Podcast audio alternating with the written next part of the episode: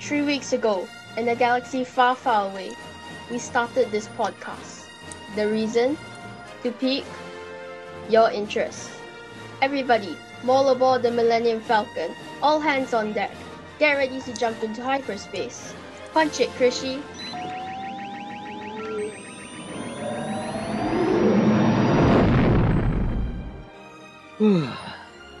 Good morning. My name is Krishy the Wookie, and joining me is Avani Tanu, Hey! XV2187, Hi. and Mark Solo. Hello. Nearly everyone has heard about the Star Wars franchise. If not, you may be the Obi-Wan. Most of us grew up watching the movies, or as they are referred to, the episodes, or even TV shows like The Mandalorian. If you do not know these movies or shows, you're looking in all the wrong places. You should watch it. We have always thought about what if scenarios. For example, what if Harry Potter had failed to defeat Voldemort in Harry Potter? What if Frodo didn't destroy the One Ring in The Lord of the Rings? What if all the puns? It's his thing. Just go with it with it. Dang it! Obi-Wan Kenobi, you're my only hope. Today, we're going to tell you about an alternate storyline of Star Wars. But first, let's talk a little bit about the canon events in A New Hope, which is the movie we will be talking about. Now, we're going to talk about the Death Star. Specifically, what if Luke Skywalker failed to destroy the Death Star before it destroyed Yavin 4? In this movie, Luke Skywalker destroys the Death Star by firing proton torpedoes into a small exhaust port. After they blew up the Death Star, Luke and Han Solo were branded as heroes, and Han fell in love with Leia. And Luke and Leia realized that they are twins. They lived happily ever after. Not. But that's a story for Leia. Star Wars isn't just for entertainment. We could learn some values from the movies. For me, I have learned the importance of not giving up when the odds seem against you. This can be seen by Luke Skywalker and Han Solo when they destroyed the Death Star, which was a seemingly impossible task. And for me, I have learned that it is never too late to reflect on one's mistakes and do the right thing. This can be seen in Darth Vader's final act, when he saved his son by killing Emperor Palpatine in Return in the Return of the Jedi, and in The Rise of Skywalker where Kylo Ren helps Rey kill Palpatine. Now, we begin with the alternate franchise.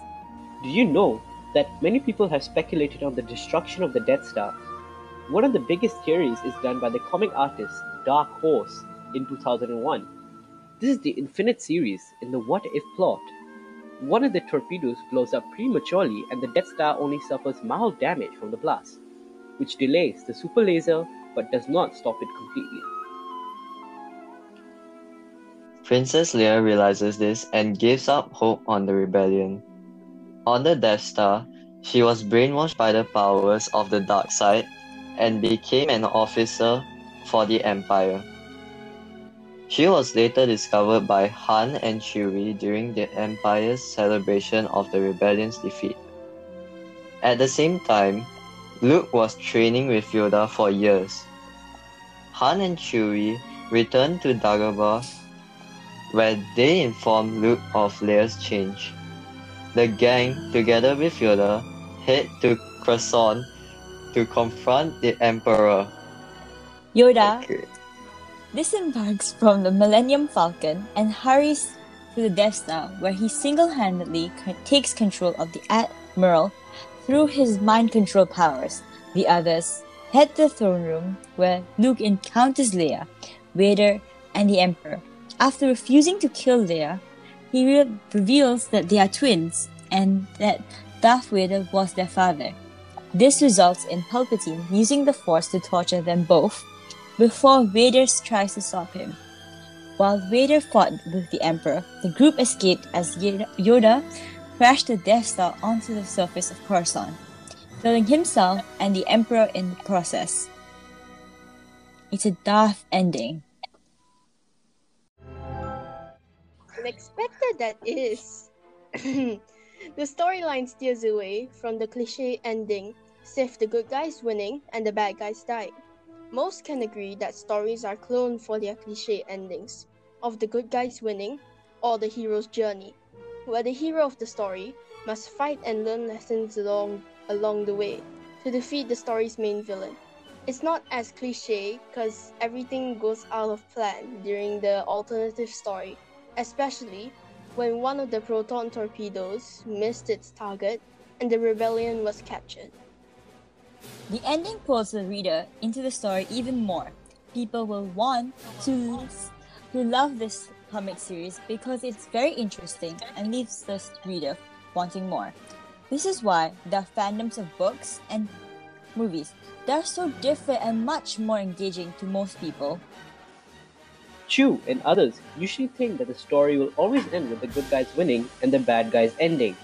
Interestingly, Aristotle argued that tragic drama gives pleasure because an absolutely miserable grim ending arouses the emotion of the audience. Some people also regard the process of happy ending fiction as quite crass, a sign of excessive commercialization of the story, of pandering to our weaker side. It's quite escapist to always want a happy ending, even though some people might think that we all need to have some happy stories to have hope in our lives, especially during hard times. I feel, feel that happy endings are too unrealistic and not as enjoyable as tragic endings. There are also things we can learn from the alternative storyline, mainly never giving up despite the frightening odds, instead of giving up to sheer strength of another. We need to push against them to overcome our challenges and achieve our goals. Not only that, but we can appreciate that the fact the fact that it's never too late to say sorry. We can take a step back and take actions against our mistakes to either apologize to the affected person or reflect and never do it again. People deserve second chances.